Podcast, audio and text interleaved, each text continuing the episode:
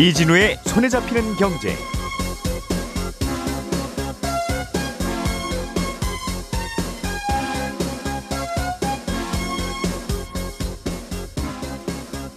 안녕하십니까 이진우입니다. 한국은행이 어제 기준금리를 또 한 번 올렸습니다. 이제 우리나라의 기준금리는 연 1.5%가 됐는데요.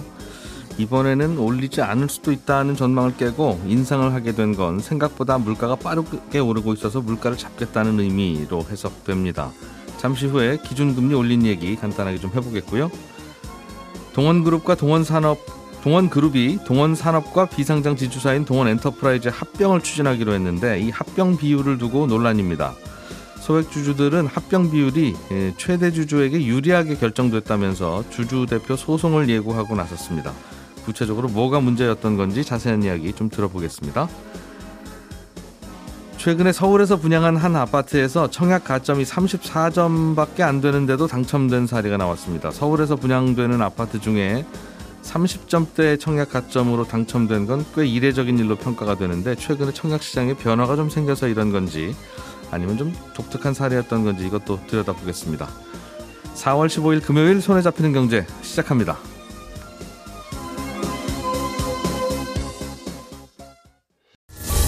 오늘의 뉴스를 프로파일링 합니다. 평일 저녁 6시 5분 표창원의 뉴스 하이킥.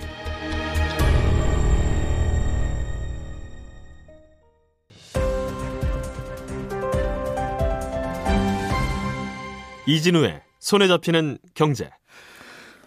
예, 경제 뉴스 정리해 보겠습니다. 오늘은 김현우 소장, 박세훈 작가 그리고 기분 좋은 금요일의 목소리 안승찬 기자와 함께합니다. 세 분 어서 오십시오. 네, 안녕하세요. 안녕하세요. 세뇌 아닌가요? 기분 좋은 금요일의 목소리라고. 금요일이 기분 좋은 거예요. 금요일에 목소리가 기분 좋은 거예요. 금요일을 수식하는 기분 좋은이었던 것 같아요. 네. 어서 오십시오. 네. 한국은행이 기준금리를 올렸네요, 박 작가님. 그렇습니다. 박 작가님이 네. 맞췄습니다. 네? 마- 박 작가님이 맞췄다고요. 그렇습니다. 예. 1.5%가 됐으니까 2019년 7월 코로나 이전 수준으로 돌아간 건데요. 예. 사실 이달에 금리를 올려도 별로 이상할 건 없었습니다. 왜냐하면 지난달 소비자 물가 지수가 4% 넘게 나왔고 누가 봐도 당분간 물가는 높게 형성이 될 것 같으며 미국도 기준금리를 올릴 것 같으니 이번에 올린다고 해도 어 뭐지 할 건 아니었는데 네. 큰 변수가 하나 있었잖아요. 한국은행 총재가 없는 상황에서 금리 결정하는 회의가 열린다는 거였는데 예. 마침 또 어제 회의를 주재한 사람이 그동안 하느니 금리 올리는 거 결정할 때마다 안 됩니다. 지금 금리 올릴 때 아닙니다. 라고 혼자 반대 의견 냈던 주상영 위원이었거든요. 이분이 대표적인 이른바 비둘기파죠. 그렇습니다. 금리 올리는 거 별로 안 좋아하고 음, 그렇습니다. 최대한 금리 낮춰놔야 된다. 그렇습니다. 음. 그러니까 에이 하는 총재도 없고 금리 인상 반대하던 사람이 회의 주재하는 거니까 예. 이번에는 안 올리겠구만 하는 예상들을 많이 했던 겁니다. 지난 수요일 방송 말미에서 이진우 기자님도 이번엔 안 올리지 않겠느냐라는 말씀을 하셨고 안승찬 기자님도 어제 아침에 출연한 어떤 방송 보니까 안 올릴 것 같다라고 얘기를 하셨던데 예. 그런 전망을 깨고 이번에 올렸으니까 어 뭐지 왜 올렸지 하는 겁니다.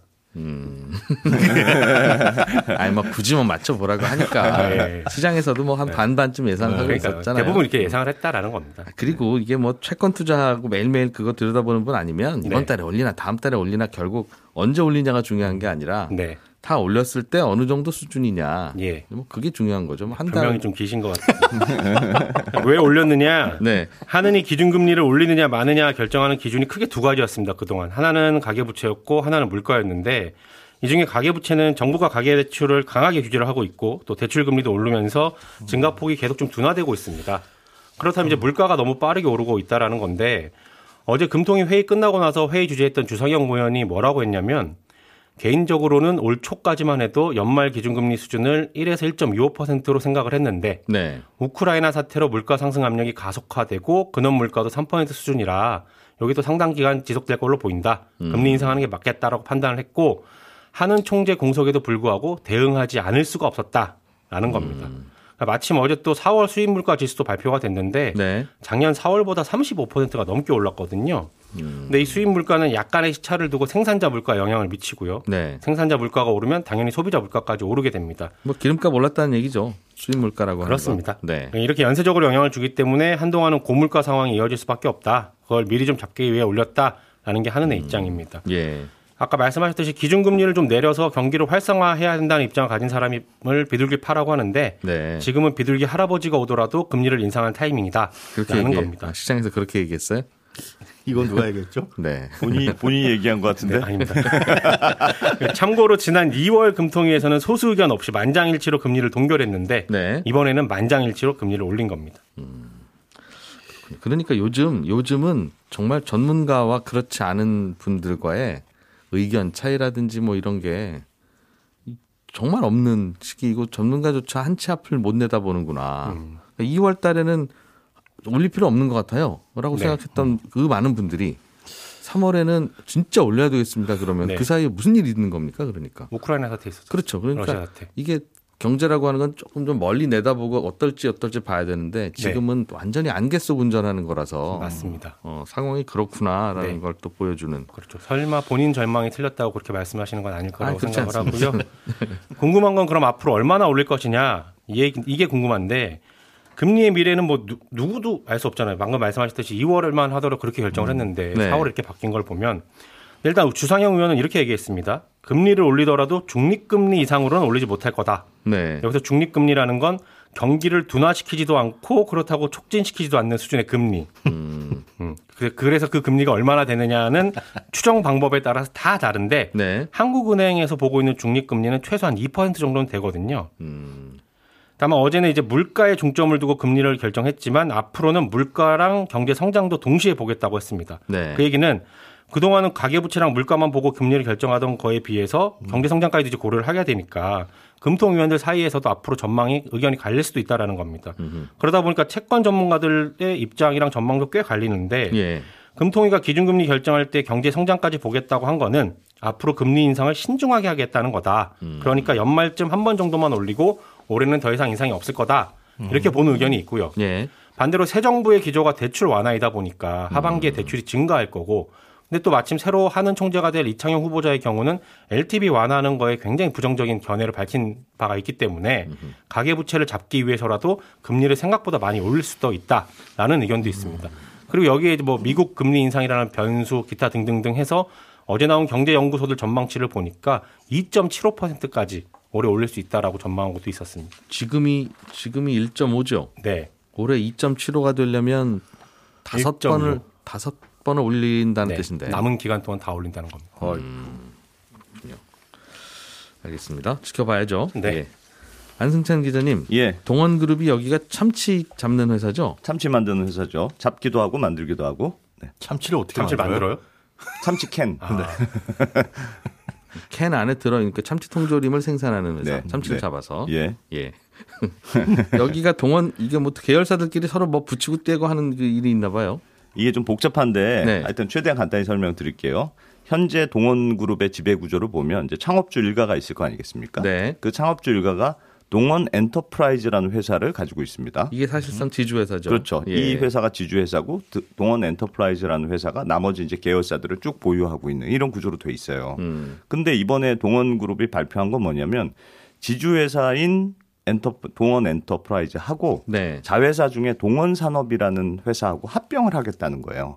정확하게는 음. 동원 엔터를 동원 산업에 흡수하는 흡수 합병을 하기로 결론 내렸거든요. 다른 곳이랑 비교해 보면 뭐 주식회사 LG하고 LG화학을 합병한다든가. 그렇죠. 어, 어, 그런 셈이에요. 그런 느낌이죠. 어. 예. 그렇게 되면 이제 기존의 지주 회사인 동원 엔터는 없어지고 음. 동원 산업이 새로운 이제 지주 회사가 되는 거고 예. 어, 그렇게 되는 건데 어, 여기서 제가 질문 하나 드려볼게요. 만약에 두 회사가 합병을 해요. 네. 그럼 서로 가치를 평가해야 되잖아요. 그렇죠. 내 거 얼마, 네 거 얼마. 그러니까 우리는 몇 주씩 바꾸자. 이렇게 가치를 평가해야 되는데 네. 지금 동원그룹의 오너들은 전부 다 동원엔터라는 회사만 가지고 있고 예. 어, 동원산업은 주식시장에 상장돼 있으니까 예. 일반 개미 투자자들도 지분을 많이 들고 있어요. 동원 산업 지분을 그렇습니다. 예. 그러면 회사 오너 입장에서는 어떤 음. 가치가 높아야 유리할까요? 오너들은 동원 엔터프라이즈를 가지고 있고 네, 동원 산업은 직접 갖고 있는 건 없고, 없고. 상장돼 있고 개인 투자자들이 좀 가지고 있고 그렇습니다. 둘 다 합치면 음, 동원 엔터프라이즈가 좀더더 비싸게 감정이 돼야 둘이 합칠 때 네. 유리하겠죠. 그렇죠. 예. 아무래도 그렇죠. 이게 예. 음. 이번 논란의 문제가 그런 건데 너무 이제 동원 엔터의 가격이 높게 결정되는 거 아니냐. 그건데 음. 예를 들어서 이런 식으로 한번 생각해 볼게요. 제가 이제 어디 인적, 인적 드문 시골에 살고 있어요. 네. 근데 여자친구가 마침 강남 강남 한복판에 집이 있는 여자친구랑 결혼하기로 했어. 네. 그럼 집을 합쳐야 될 거 아니겠어요? 예. 그럼 내가 쓰던 쇼파니 뭐니 다 가지고 들어가는데 예. 그 집은 공동 소유로 하기로 하자. 예. 네. 그럼 내가 기여한 게 많아야 반은 돼야죠. 어, 뭘 마- 많이 받을 거 아니겠습니까? 그래서 그러면 예를 들면 내가 가지고 있는 이 쇼파는 이거 이태리에서 정말 비싼 초고가 쇼파야. 라든가 둘이 사랑하지 않아요?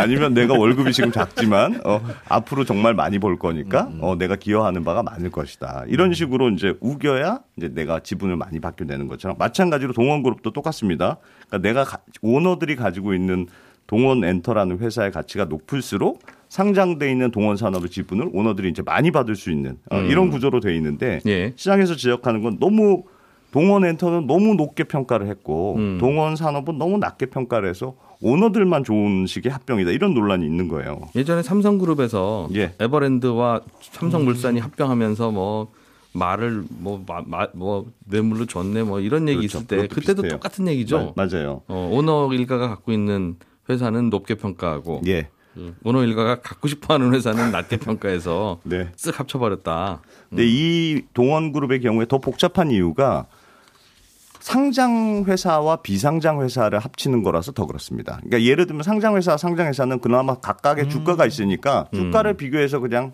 이렇게 교환한다. 이렇게 되면 그나마 심플한데 예. 이번처럼 비상장 회사의 경우는 어떤 식으로 가치를 평가할 것이냐. 음. 그러니까 이거는 좀 뭐 나쁘게 말하면 좀 장난칠 수 있는 여지가 많은 거 아니야. 이런 식으로 이해가 되는데 네. 예를 들어서 이진우 기자가 1년에 1억을 번다고 생각해 봐요. 아, 근데 감사합니다. 예. 근데 앞으로 난 좀 올라갈 것 같아. 네. 그래서 5년이 지나면 한 5억이 아니고 난 한 7억 좀 벌 것 같아. 음. 근데 그래도 불확실성이 있잖아요. 네. 그게 안될 수도 있으니까 가능성이 한 50%로 생각하자. 음. 그래서 뭐 7억이 아니고 한 3억 5천짜리가 내 지금 가치다. 네. 이런 식으로 미래 현금을 지금 시점으로 당겨와서 계산하는 방식이 있거든요. 이걸 아, 비상장 회사의 가치를 평가할, 평가할 때는 때. 대충 이 회사가 어떻게 돈 벌 것 같다고 판단하고 예, 예상을 음. 하고 그거를 현재 할인 가격으로 반영하는 거예요. 이걸 조금 어려운 말로 현금 흐름 할인법, 영어로는 DCF라고 하는데 아무튼 이런 식으로 계산하기 때문에 굉장히 많은 추정이 들어가게 됩니다. 고무줄이란 얘기네요. 그렇습니다. 그거는 평가법이. 예. 예. 그러니까 이걸 수익 가치라고 하는데 이런 식으로만 하기에는 조금 그러니까 예. 여기에다 이제 기존에 있는 자산 가치를 가중 평균해서 가치 평, 평균을 내서 가격을 매겨요. 예를 들면 땅이라든가 건물이라든가 주식이라든가 이건 자산들은 그래도 가격을 매길 수 있는 가- 기준들이 있잖아요. 네. 아무리 이태리 쇼파 가격이 비싸도 중고 시세라는 게 있는 거니까. 그래서 그 동원 엔터의 경우도 이런 식으로 수익 가치, 자산 가치를 평균해서 내보니까 예. 회사 가치가 한 2조쯤 되더라. 그래서 이거를 한 주로 계산하니까 주당 가격이 19만 원 정도로 계산을 냈어요. 근데 동원산업은 주- 지금 상장돼 있는 회사잖아요. 예. 그러니까 상장돼서 그냥 현재 주가를 대충 봤더니 주당 25만 원 정도다. 그래서 이두 개의 가격으로 동원 엔터라는 회사, 동원산업의 주식을 교환하기로 했는데 네. 여기서 문제는 동원산업의 25만 원이 너무 낮게 책정됐다는 지적들이 나온 거예요. 왜냐하면 이게 시가총액으로 따지면 한 8천억 원 정도의 가치로 회사를 본 거거든요. 동원산업이 그렇습니다. 동원산업이 지금 상장 회사죠. 상장 회사예요. 그럼 시가총액이 매일매일 바뀔 텐데. 매일매일 바뀌는데 지금 뭐 한 2개월 정도의 평균 가격을 봤더니 예. 어, 한 25만 원으로 책정하는 게 적정하겠다. 그럼 시가총액으로는 얼마입니까? 시가총액도 이 정도 되는 거예요. 25만으로 하면 한 예, 8천억 원 8천억 얼마 원 정도? 정도 되는 거예요. 예. 근데 동원 산업의 한 해 매출이 한 2조 8천억 원 정도 되는 회사고 음. 한해 영업이익만 2,600억 원이에요. 나오는데. 네, 음. 특히나 동원 산업이 자회사로 갖고 있는 회사가 스타키스트라고 해서 미국의 굉장히 유명한 참치 회사거든요. 네. 이 회사도 자회사로 가지고 있는데 시장에서는 이 자회사만도 얼추 한 6, 7천억 천억 정도 되는 회사인데 음.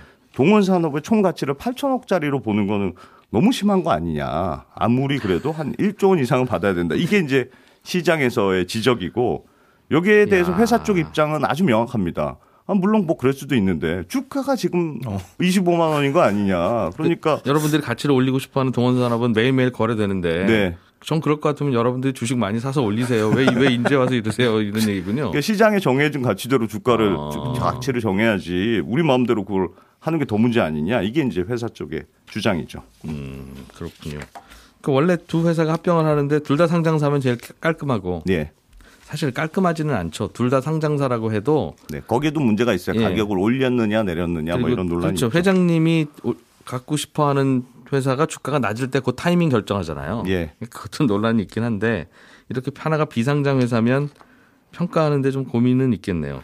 근데 여기서는 또 다른 문제가 하나 더 있, 있는 이유가 예. 사실은 자본시장법에서는 상장 회사와 비상장 회사가 합병하는 경우에 음. 자 상장 회사 주가로 가격을 정하는 게 일반적이지만 정 그게 내가 불리하다고 생각될 때는 자산 가치로만 따진 가격을 선택할 수 있도록 선택지를 줍니다. 그러니까 주가라는 게 사실 뭐 요동을 치니까 어떨 때는 주가가 많이 떨어져서 자산 가격 내가 가진 땅이나 이런 것보다도 더 낮아질 수도 있잖아요. 수 있으니까. 있으니까 그때 예. 마침 합병 결정을 하면 주주들한테 너무 불리하니까 음. 비상장 회사랑 합병하는 경우에는 예. 주가로 하든지 아니면 자산 가치로만 평가해서 하든지 이번에 동원산업 같은 경우는 선택할 수 있다. 선택할 수 있도록 돼 있어요. 그러니까 이 취지는 아무리 못 받아도 합병할 때는 음. 최소한 자산 가치 정도는 보장해 줄 수 있다 예. 하는 취지의 제도인데 그렇게 자산 가치만 따져도 동원산업 상장돼 있는 동원산업은 한 1조 4천억 원 정도로 평가가 되거든요. 예. 그럼 주당 한 38만 원 정도로 받을 수 있는 거예요. 음. 근데 지금 문제가 제기되는 건 동원산업 이사회는 38만 원짜리 주가를 선택할 수 있음에도 불구하고 네. 왜 하필 자기들한테 더 불리한 결과적으로 동원그룹 오너들한테 더 유리한 25만 원짜리 그냥 주가로 난 평가하겠습니다. 이걸 선택했느냐 음. 이런 불만들이 나오는 거고요. 네. 하나만 더 말씀드리면 자산을 평가하는 방식에 있어서도 지금은 예를 들면 시가로 평- 평가할 거냐 아니면 내가 처음에 사온 가격으로 평가할 거냐 이거에 따라서도 다를 수 있잖아요. 네. 근데 오너들이 들고 있는 동원 엔터라는 회사는 공정 가치 그러니까 이 회사가 가지고 있는 계열사들의 주식을 시가 기준으로 현재 가치 기준으로 반영합니다. 상장사들이니까. 상장사들이니까. 근데 예. 동원 산업은 예. 원가 방식 그러니까 내가 처음에 사올 때 방식으로 가격을 측정하는 방식을 뭐 쓰고 있어요. 배라든가 공장이라든가 그런 거. 그렇습니다. 예. 그러니까 예를 들어서 내가 땅 사놨는데 땅 살 때는 1억이었는데 한참 지나서 그게 한 10억 원이 됐어요. 그러면 음. 동원 엔터는 이건 당연히 10억 원짜리 집이지 하고 10억 원으로 딱 기재를 해놓는데 동원 산업은 내가 1억 원에 샀으니까 이건 1억 원짜리지. 이렇게 하는 거니까 이것도 사실은 동원 산업한테 좀 불리하게 계산이 돼. 둘 다 기준을 맞춰야지 두 개가 좀 다른 게 좀 문제가 아니냐 이적 지적들이 나오는데 사실 뭐 말씀하셨듯이 과거에도 삼성을 비롯해서 이런 사례들 굉장히 많았고요. 근데 요즘은 좀 더 동학개미들도 워낙 많아서 그런지 이런 문제에 좀 예민성이 있어서 예민한- 음, 더 들어- 논란이 되고 관심을 가지게 되는 것 같습니다. 그 시비하는 쪽의 주장도 이해는 되는데 예, 그럼에도 불구하고 불법은 없었던 거예요. 그러면 이런 결정에 뭐 선택할 수는 있도록 돼 있으니까 아, 그런데 왜, 왜 모든 걸 다 회장님 유리하도록만 선택했냐? 있느냐? 예, 예를 들면 배임에 최선을 다했느냐 이런 문제는 남는 거죠. 주주들한테 유리하도록 최선을 다했느냐 안 했느냐. 네. 그래서 소액 주주들이 이제 민사 소송을 제기하겠다 음. 어, 이런 주장들이 나오는 것 같습니다. 돌이켜 보니까 동원 산업이 너무 저평가였네라는 생각을 뒤늦게 하게 되는 거죠. 평소에 주식시장에서 거래될 때는 뭐 주식회사가 있어 그러면서 거들떠 보지도 않았는데 네. 회장님이 그럼 내가 이거 사갈까 하니까 아, 잠깐 너무 싸게 사가는 거 아니야? 이런 그런 얘기를 하는 것 같아요. 네. 음, 알겠습니다. 김현우 소장님, 네. 음, 최근에 당첨자 발표를 했는데 한 서울의 아파트가 예. 커트라인이 당, 그 청약 가점 예. 34점이었다고요? 네, 그렇습니다. 음. 해당 면적 평균 당첨 가점도 43.7점입니다. 네. 지난 2월에 최저 12점으로 당첨된 아파트가 있기는 했는데 그건 면적이 19제곱미터였고 음. 이 34점짜리는 80제곱미터로 꽤 시장에서 인기 있는 면적이에요. 20평대네요. 네, 예, 그렇습니다. 경쟁률 보면은 2.98대 1 그러니까 3대 1도 채 안 됩니다. 예. 보통 서울은 최소 커트라인 한 60점 이상은 돼야 된다. 음. 아, 그 정도 돼야 명함 내밀 수 있다. 뭐 이렇게 얘기가 나온 게 한 작년 분위기였고 네. 그에 비하면 이게 굉장히 낮은 수준인데 그러면 이 아파트가 뭐 나홀로 아파트냐? 아, 라고 봤을 때 어디 어디예요 아파트가? 강북구의 하나 포레나 미아라는 그 미아 쪽에 있는 미아동에 네, 있는 네. 아파트입니다. 예. 공급 규모도 424세대로 꽤 커요. 이게 음. 뭐 강남 지역은 아니지만 브랜드 건설사에다가 공급 규모로 봤을 때는 이 정도 인기인가라고 할 수가 있습니다. 뭐 강남 지역에서도 비슷한 사례가 있는데 음. 네. 일반 건축 분양은 아니지만 이제 리모델링 후에 분양하는 아파트가 29세대를 일반 분양했는데 어제 최종적으로 29세대 중에 15세대가 계약을 안 했습니다. 경쟁률이 처음엔 252대 1을 넘었었는데 네. 당첨자와 예비 당첨자 모두 계약을 포기하면서 절반이 미분양이 음, 나오는 잠실에서도 예, 청약 시장에서 약간 이례적인 일들이 나오는 말씀하신 두 번째 잠실에 있는 이 아파트는 29세대 분양한 걸로 봐서 분양가 상한제 적용 안 받으려고 한 것 같고 정답입니다. 그러니까 마음대로 비싸게 분양가 불렀었을 것 같으니까 뭐 그거야 뭐 그럴 수 있다 싶은데 네. 위에 말씀하셨던 미아 아파트도 분양가 상한제 안 받았어요? 그렇습니다. 안 받았어요? 그 공통점이 있습니다. 비싸니까 안 팔리는 거죠. 네. 아, 그럼 진짜로 비싸니까 안 팔리냐라고 다른 곳과 비교를 해보고 그게 네. 어느 정도 차이가 나냐를 좀 봐야 될 것 같은데 아, 같은 날 발표한 관악구의 아파트의 경우에는 35세대 나홀로 아파트임에도 불구하고 또 면적도 59제곱미터로 작은데 최저 당첨점 수가 55점이었어요. 네. 아, 입지 영향도 있지만 지금 말씀하신 것처럼 분양가가 너무 높다는 게 이 커트라인을 낮춘 요인이거든요. 음. 해당 34점 당첨자가 나온 아파트 같은 경우에는 분양가가 아, 11억 5천만 원. 이 80제곱미터가요. 그러니까 3.3제곱미터당 3,190만 원에다가 발코니 확- 확장 비용도 어, 보통 일반적인 아파트보다 비쌉니다. 3,600만 원이 넘어가는데 네. 그 일대 시세를 봤더니 같은 면적에 이미 지어진 아파트 거래되는 시세가 최근에 10억 5천만 원 정도. 그러니까 음. 일반적으로 거래되는 시세보다 비싸게 나온 겁니다. 분양가가 오히려 더. 예. 어, 리모델링 아파트 잠실에 있었던 아까 말씀드린 그거 같은 경우에는 주변 시세보다 마찬가지로 역시 싸거나 뭐 비슷한 수준이었거든요. 그러니까 네. 실거주 목적이 아니면 뭐 차익이 이걸 크지는 않다. 네, 차익을 기대하기는 사실 어렵고요. 예. 그러니까 비슷한 사례들이 많은데 주변 시세하고 뚜렷한 차이가 나지 않으면 상대, 상대적으로 이런 상황이 발생을 합니다. 음, 사람들이 이제 새로 분양한 아파트면 많이 싸야지 네. 하는 게 머릿속에 박혀있는 거죠. 그렇군요. 예, 작년 9월부터 올해까지 분양한 아파트들을 보니까 경쟁률을 보면 분양가 상한제가 적용된 곳과 그렇지 않은 곳의 차이가 아주 극명하게 드러납니다. 올해 분양한 아파트 경쟁률 보니 뭐 강북구에서 분양한 아파트는 34대 1, 구로구 22대 1, 뭐 강북구 4대 1 이렇게 분양한 곳들이 있었어요. 그런데 예. 2월에 영등포구에서 분양한 아파트는 199대 1이었거든요. 그러니까 두 자릿수에서 갑자기 세 자릿수로 넘어가는데 여기가 이제 유일하게 분양가 상한제가 적용된 아파트입니다. 그러니까 마찬가지로 작년 9월하고 12월에 강북하고 성동에서 분양가 이 상한제 미적용 아파트의 이 경쟁률도 음. 뭐 337대 1, 192대 1 이렇게 세 자릿수가 넘어가거든요. 예. 그러니까 주변 시세하고 비교해 봤을 때 확실한 메리트가 있는 가격 메리트가 있는 곳들은 여전히 인기가 높은 반면에 예. 로또 청약이라고 하죠. 예. 그렇지 않고 분양가 상한제가 적용되는 아 적용되지 않는 음. 곳들은 사람들의 인기가 아주 덜하다. 네. 이런 것들이 나타나고 있습니다. 그러니까 사람들이 신기하게도 비싼 건 잘 안 사시고 싼 건 좋아하시더라. 아, 이 그런데? 아닙니다. 이게 일부 기사들이 이제 분양시장이 분양시장이 얼어붙고 있다. 뭐 이런 식의 기사들도 있더라고요. 아, 아, 그래서 예, 그거는 그럼 아닌 것 같다. 예. 아닐 수도 있는 것 같다. 아닐 수도 있는 것 같고 여전히 이제 로또 청약이라고 할 수 있는 가격 차이가 크면은 음. 당연히 인기도 많습니다.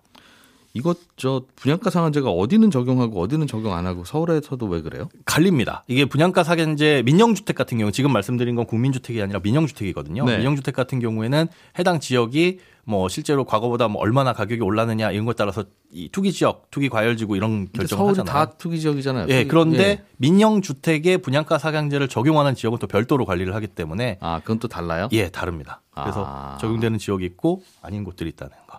그렇군요. 그게 차이가 납니다. 예. 그렇다. 알겠습니다. 예, 저는 11시 5분부터 이어지는 손에 잡히는 경제 플러스에서 또 한 번 인사드리겠습니다. 이진우였습니다.